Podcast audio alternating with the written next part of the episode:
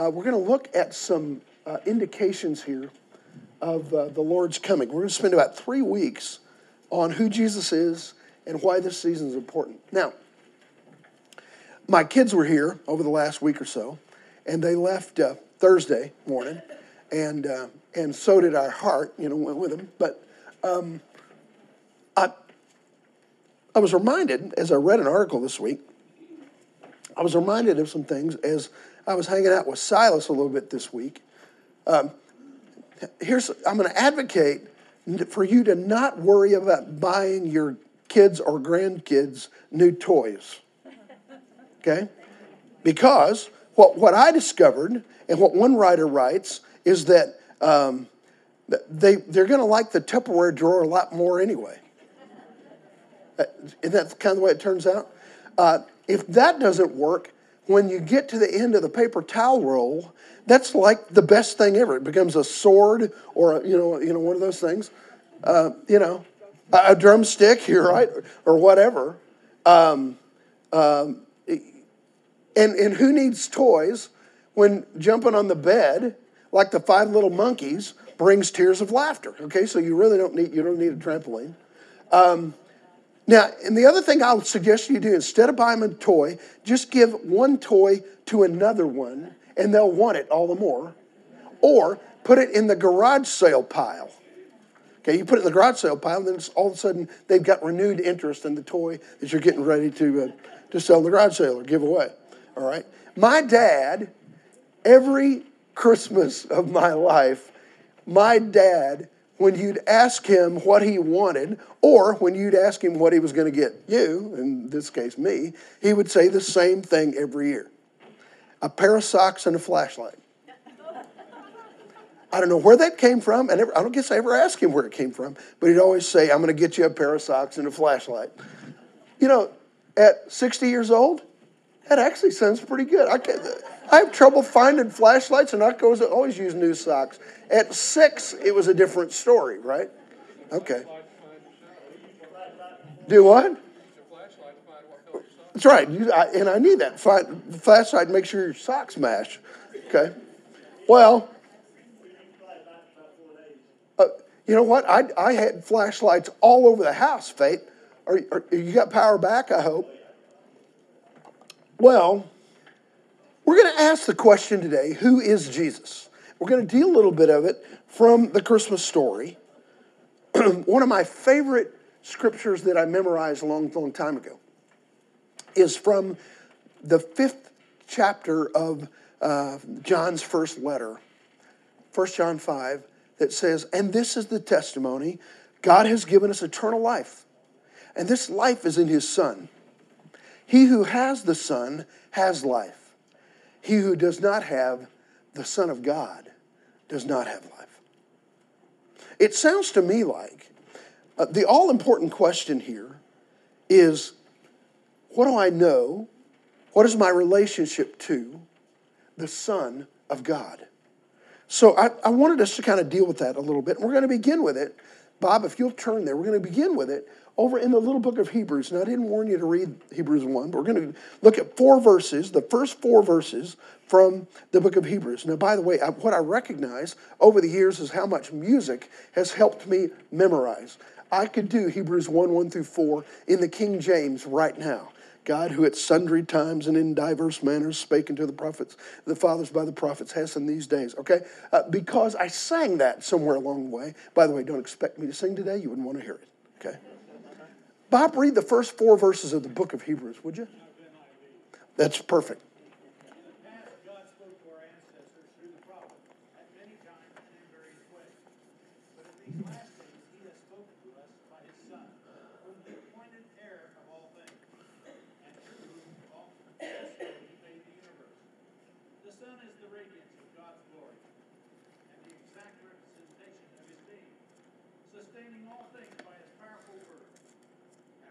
by the purification of sin, he sat down at the right hand of the majesty in heaven. So he became as much superior to the angels as the name he has inherited is superior to theirs.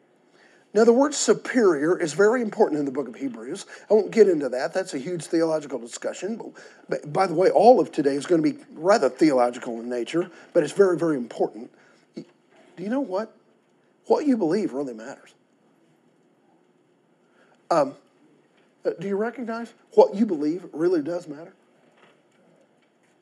What you believe, what some believe, caused them this week to turn guns on some innocent people. Okay? So it's very, very important what you believe, what I believe. So these first four, the, the whole book of Hebrews is very theological, but let's talk just a little bit about this. How has God chosen to speak to whom he wanted to speak in the past? Well, I'm, I'm going to begin with one that's not that's only implied in those first four verses, the law. Okay, the law. God gave Moses the law to be written down. Prior to that, it was kind of known by oral tradition, but God gave us the law, gave the Israelites the law uh, to get them ready for the coming of Jesus. Now, now what what I need to know, I've been reading through this week the book of Galatians, and the book of Galatians will say that the law was a tutor a tutor, a school master leading us to Christ. That's very important that we get that. The law was given so that God could speak to us, to let us know what is important, okay? So that's not, when I think the law, I don't want to just think the Ten Commandments, although that's representative of it. I want to think about all those first five books of the Bible, okay? God has given us the law. Secondly, He gave us the prophets. Last summer, we studied through some of the minor prophets and saw what they had to say about it wasn't interesting it is at least to me what the, the minor prophets had to say not only about the conditions of their world but invariably most of them predicted what was going to happen in this room many of them predicted what was going to happen in bethlehem 2000 years ago uh, uh, so many uncanny come to life predictions, which, by the way, is the proof in the pudding for a prophet. If I say claim I'm a prophet, predict something's going to happen, what con- what confirms that I'm a prophet? It's when that comes true. And so the prophets also spoke, the Bible says here. Third, it says that, that God has spoken through his creation. His creation. How lately has God spoken to you through his creation? Ice storm. I'm not sure God put that one together, but I, you know what I love this time of year?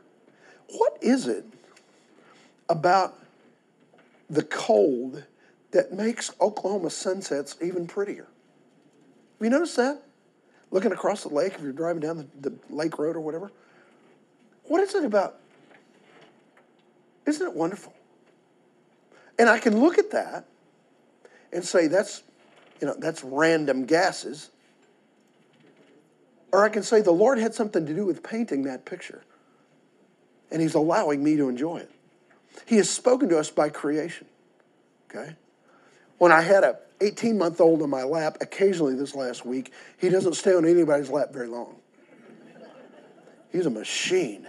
But, um, but when I had him on my lap, even for a minute, or when we watched him shoveling in food, which he did quite a bit, occasionally I'd get a chance to look at his fingers, and they're long and kind of spindly. Or occasionally I'd look at his little fat feet, and I would think, okay, that's not a random collection of protoplasm. There's something intentional there. God has revealed himself to us through his creation. All right? Now, and then also, God has revealed himself to us in many ways through human history. Uh, he got involved a lots of times in human history. If you're, if you're the, the original recipient of uh, the Old Testament and certainly in the New Testament, then um, you're going to know that God got involved in human history in the Exodus event, in the crossing of the Red Sea, in the crossing of the Jordan River, in, in all of those kinds of things, in Noah's flood. I mean, in all those kind of things, God got kind of involved. And they celebrated on a regular basis, they would celebrate the intervention of God into human history.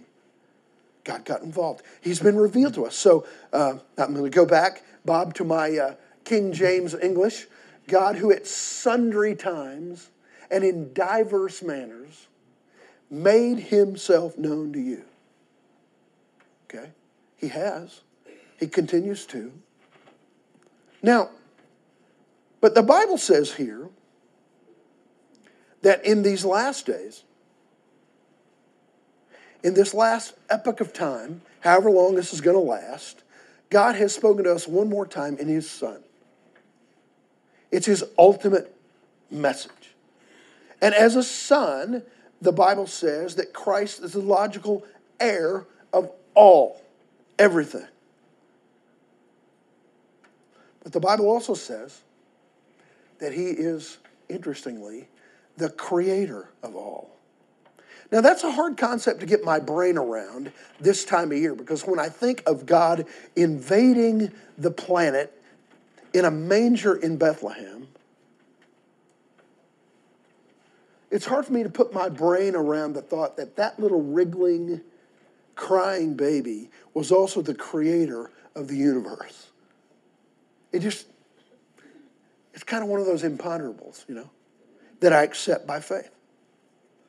Um, have you seen the meme on Facebook or anywhere this week where it's got a picture of a manger and it says the original king size bed? I just think that's really cute. Yeah. The king of the universe. But the Bible says, look at, look at verse uh, 3. He is the radiance of his glory, so he and his are both um, capitalized. He, Jesus, is the radiance of God's glory and the exact representation of his nature, and upholds all things by the word of his power. When he had made purification of sins, he sat down at the right hand of the Father on high. Um, um, back up into verse 2 is where I should have been, sorry. He appointed heir of all things, through whom he also made the world. Now, Go with me. Just take a minute and go back to the Gospel of John. We're going to be in the, in the Gospel of Luke and Matthew in a little bit. But the beginning of John, in the beginning was the Word, that's talking about Christ. In the beginning of the was the Word, and the Word was with God, and the Word was God. He was in the beginning with God. Listen to verse 3. All things came into being through him, and apart from him, nothing came into being that has come into being. What does that sound like to you?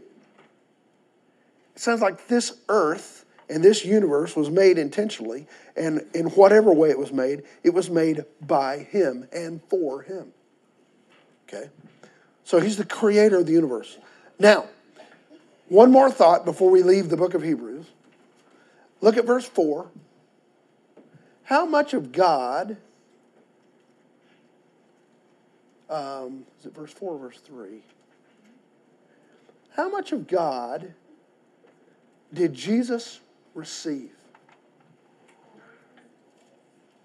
All the fullness. Let's get somebody go to Colossians 1:19. That's back to the left, not very far. Colossians 1:19. It's going to tell us how much of Jesus God received. Steve, have you got that one?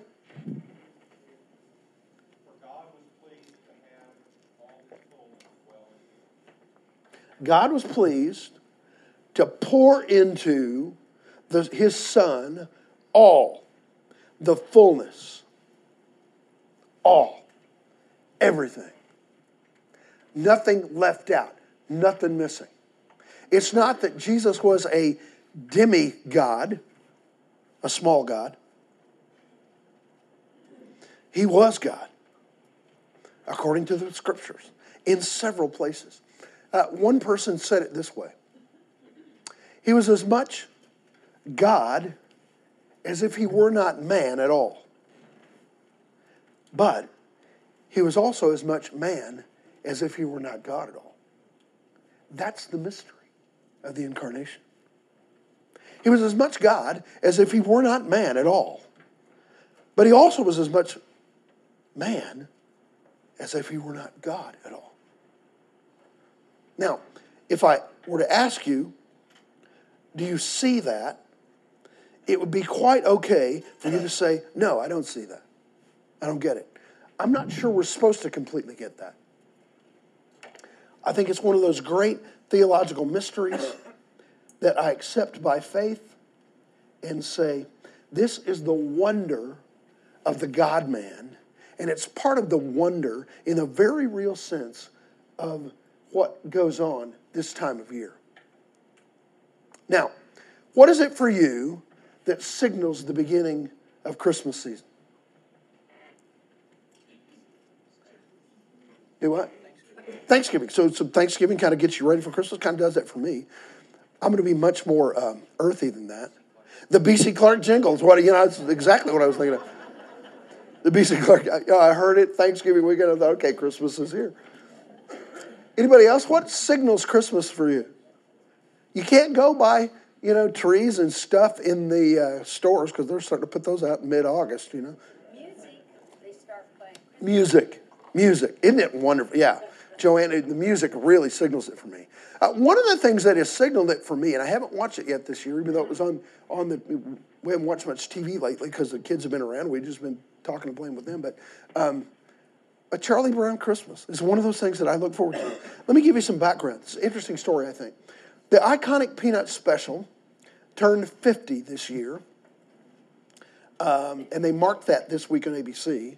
But back in 1965, it almost didn't air. When Coca Cola's ad agency, which was the original sponsor, contacted executive producer Lee Mendelson looking for a holiday special for CBS, he pitched the idea of a Charlie Brown Christmas on a whim. He really hadn't checked with Charles Schulz, he hadn't really thought it through. He just said, What if we do a Charlie Brown special? Um, they, the two of them had a, a, couple of days only to come up with the proposal. Mendelson recalled in the documentary of the making of a Charlie Brown Christmas, Coca Cola approved the outline, gave them six months to produce the special, which was a really tight timeline for a, for a cartoon. And, um, and it, it, the Peanuts gang had never been adapted for TV or film before. So he opted to use amateur children's voices, which you can hear those on there. It meant that often he had to feed the lines to five and six year old kids, resulting in kind of the sing song cadence of those younger characters and the way they talked. Schulz's decision to have Linus read a Bible passage was seen as risky, since the Bible had never been animated at that point. When it was finally complete, they thought the whole thing was too slow and didn't work, and they'd ruined Charlie Brown. CBS didn't like it, uh, saying it didn't fit with what a children's Christmas special should look like at the time. The general reaction was one of some disappointment. It didn't really translate as well as we thought it would, said Fred Silverman, who was then uh, CBS executive. There were specific negative comments about the music. Some of the voicing sounded amateurish. It was a commitment, and the film was made. Well, because it was already printed in the TV listings, they went ahead and showed it on December 9th, 1965. It earned a whopping 49% audience share meaning nearly 50% of TVs on that night were tuned in to watch a Charlie Brown Christmas. It went on to receive an Emmy and a Peabody Award, and is the second longest running holiday special on TV behind Rudolph the Red-Nosed Reindeer. Uh, Vince Guaraldi's jazz soundtrack has sold more than 3 million copies. It even was on, the show was on U.S. postage stamps at one, one time. Here's something that you and I kind of look to trigger Christmas for us, and it almost didn't make it. Almost landed on the cutting floor. And what I want to say, Rhonda, you'll appreciate this, is what if, what if Rudolph had made it and Charlie Brown didn't? You and I would be really, really disappointed. Uh, Rudolph creeps Rhonda out, okay? Roger thinks anything with deer horns is only made to be shot anyway. So, all right, so what I'm talking about here is what you got in a manger in Bethlehem. What people got that came to CBS on December 9th, 1965, they thought was a disappointment. It turned out not to be a disappointment at all. Did you know that what came to the earth, who came to the earth in a manger in Bethlehem, disappointed lots and lots of people. But I would venture to say this if you really see him through eyes of faith, he will never disappoint you. He'll never disappoint you. Now, I want us to read on. We're going to go to Matthew 16. I asked somebody to read this. Larry, was that you? Okay, good.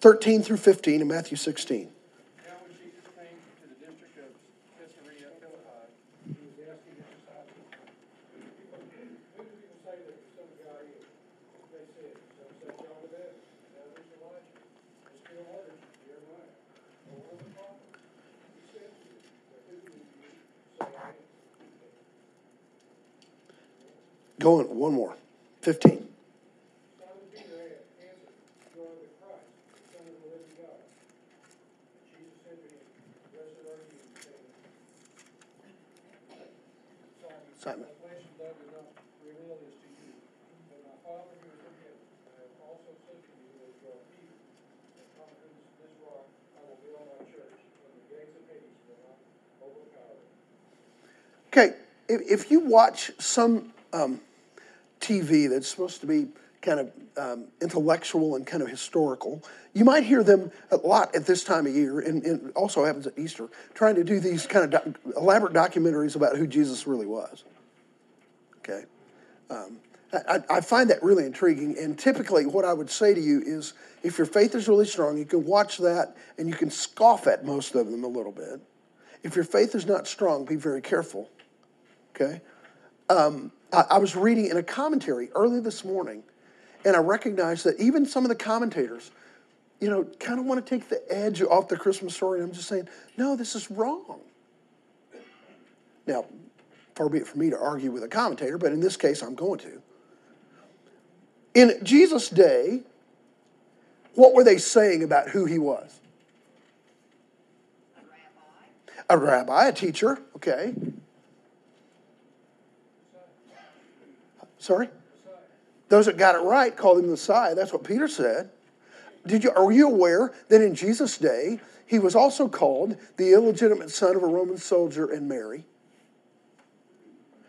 Are you aware that in Jesus' day, uh, he was called a country bumpkin rabbi? Are you aware that in Jesus, that in our day, he's sometimes known as a myth? Um, or that he may have existed, but he was just one of several good and moral teachers. In our day, he might be called the founder of the largest religion in history. But in his day, it's interesting. He asked the disciples, who, who do men say that I am? He's really curious about what's being said. This is not just rhetorical, he's curious of what they've heard. And they'll say several things here a prophet. Maybe you're, maybe you're uh, John the Baptist come back to life, or, or Elijah come back to life.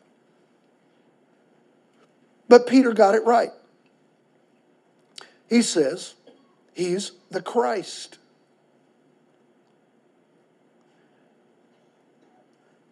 But what's after that comment, I think, look at it. Let's go back here to Matthew um, 16, because and I want you to look at it in your in your Bibles because the uh, the syntax is very interesting here, and it's very very important. Read verse. I'm going to have us. We're going to start at verse 14. And they said, some say John the Baptist, others say Elijah, others say Jeremiah, one of the prophets. He said to them, Who do you say that I am? Verse 15. Simon Peter answered, verse 16, You are the Christ, comma. And he explains, You are the Christ. What's the next phrase? The Son of the living God. Now, by the way, if he's not that, and if he never thought he was, never intended to be the Son of the living God, what would he have then replied to Peter? He would have said, No, you got it wrong. Right? But what is, how does Jesus respond to Peter's confession? Somebody bigger than you revealed this to you, pal. the Spirit has revealed this to you. God has told you this. Now, let's talk a little bit about this announcement of his birth, and that's where we'll spend the balance of our time today. Um, I think I handed Matthew 1 18 to uh, somebody. Larry, is that you? You mind to read a few of those verses through there? This is how the birth of Jesus Christ came about. His mother Mary was pledged to be married to Joseph. Before they came together, she was found to be with child of the Holy Spirit.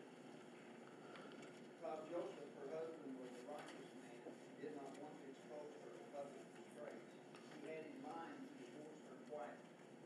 But after his consideration, the angel of the Lord appeared to him in a dream and said, Joseph, son of David, as your wife, because what is conceived in her is from the Holy Spirit. She will give birth to a son, and you are to give him the name of Jesus, because he will save his people from their sins. All this took place to fulfill what the Lord had said through the prophet. The virgin will be with child and will give birth to a son, and they will call him Emmanuel, which means God with us. Joseph woke up and did what the angel of the Lord had commanded Mary home as his wife. But he had no union with her until she gave birth to a son, and he gave him the name. Okay, now, Mary's pregnancy here is going to begin with two dramatic, two dramatic claims. First of all, it's going to, the claim is that Jesus is Christ. Now, what you need to understand is that when, um, uh, when it says this now, at the beginning of, um, of, of kind of this passage that Larry read, the birth of Jesus Christ, that's not his last name. Okay? That's his title Messiah, Christ, Savior, Master. I mean, you can apply to a lot of things. Deliverer, Redeemer. Okay? So this begins as, as the story kind of unfolds here. Jesus Christ. By the way, that would be scandalous when it was first read to a Jewish, Jewish audience. She was found to be with child by the Holy Spirit. So, first of all, Jesus is Christ, and the conception is divine. And it goes on, he uses in verse 23, he quotes from uh, something from 700 years before, Isaiah 7.14, uh, Behold, the virgin shall conceive and bear a son, and he'll call his name Emmanuel. So, uh, Matthew kind of quotes that here. All right? Now, look down at, at verse, um, well, hang on just a minute, and we're going to get back to Mary in a minute. But I want us to talk for just a minute here about Joseph. And then we'll talk about Mary. Joseph's experience. It begins with what I would believe, what I would call a crisis of, of conscience. Look at verse 19. Joseph, her husband, being a righteous man and not wanting to disgrace her, planned to send her away secretly. What you and I need to know or what I need to kind of ask myself this time of year is why didn't the angel come to Joseph first? Same angel, within a day or so of each other. Why didn't he come to Joseph first? I find that really intriguing because Joseph had already had a crisis of conscience. She had told him what's going on. Ooh, the Lord came to me and the, the angel came to me and told me all this is going to happen. And Joseph had to then deal with what am I going to believe about that? And his determination was that he would do the righteous, kind, gracious thing and just have her put away. She would live the rest of her life as a single woman, single mom. He's struggling with that decision when the angel comes to him in a dream. He's already had a crisis of conscience. I think it's, it's a perfect part of God's plan that the angel didn't come to Joseph first, he came to him second. Now, let's look at Mary's experience. Um, Jeff, read 26 down through 38 of Luke 1. Luke, Luke, uh, Luke 1, 26 to 38. In the sixth month, uh, which was a pregnancy, God sent the angel Gabriel to Nazareth, town of Galilee, to the virgin pledged to Mary, to a man named Joseph, descendant of David. The virgin's name was Mary.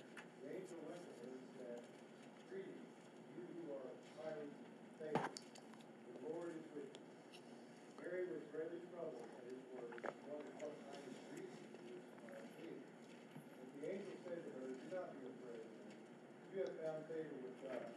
You will conceive and give birth to a son. and You are to call him Jesus. He will be great and will be called the Son of the Most High. The Lord God will give him the throne of his father David. and He will reign over Jacob's descendants forever. His kingdom will never end. How will this be, Mary asked the angel, since I am a virgin? The angel answered, The Holy Spirit will come on you, and the power of the Most High will overshadow you. So the Holy One to be born will be called the Son of God. Even Elizabeth, your relative, is going to have a child in her old age, and she who said to be unable to conceive is in her sixth month. For no word of God will ever fail. I am the Lord's servant, Mary answered. May your word to me be fulfilled in the angel message. Okay, now, this is Mary's experience.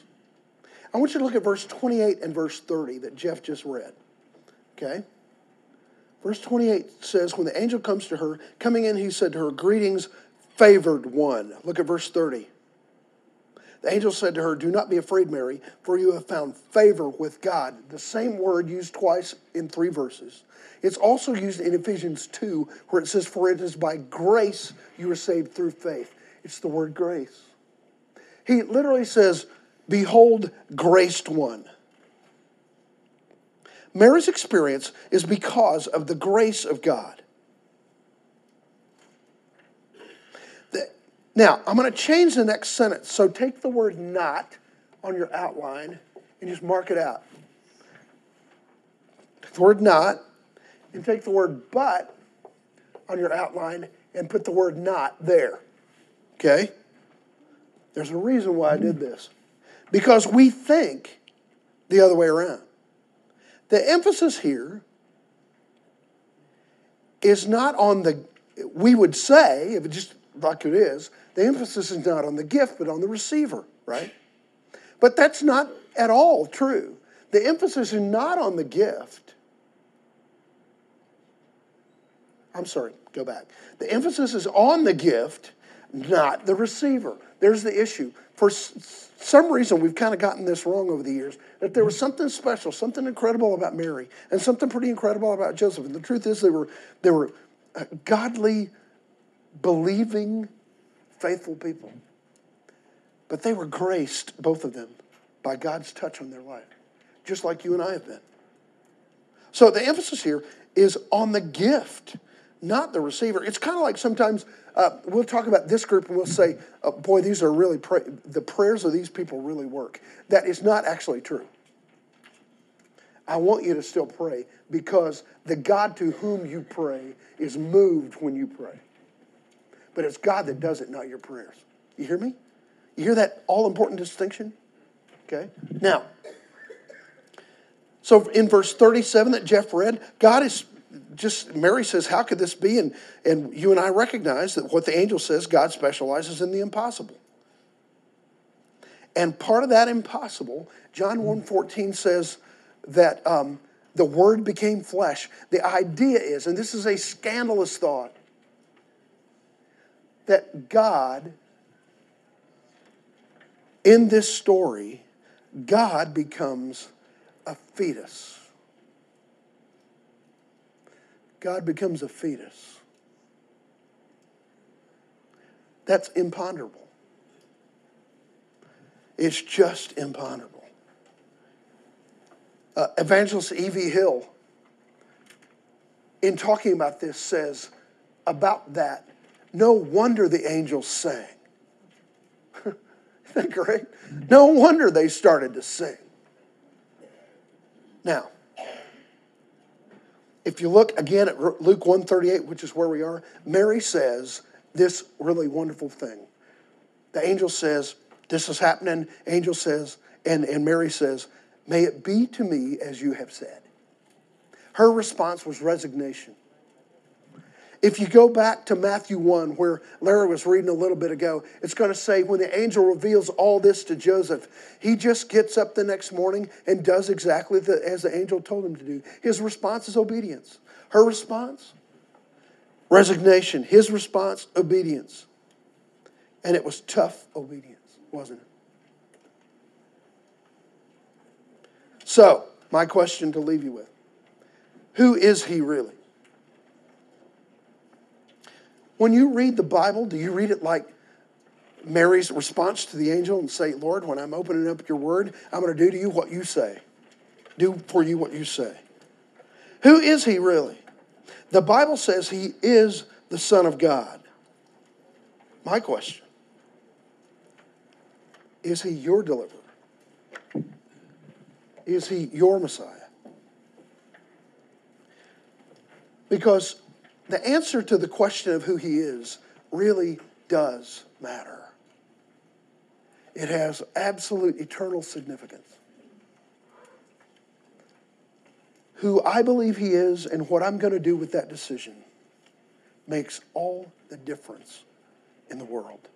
Now, next week, I want you to read Luke 2 and Matthew 2.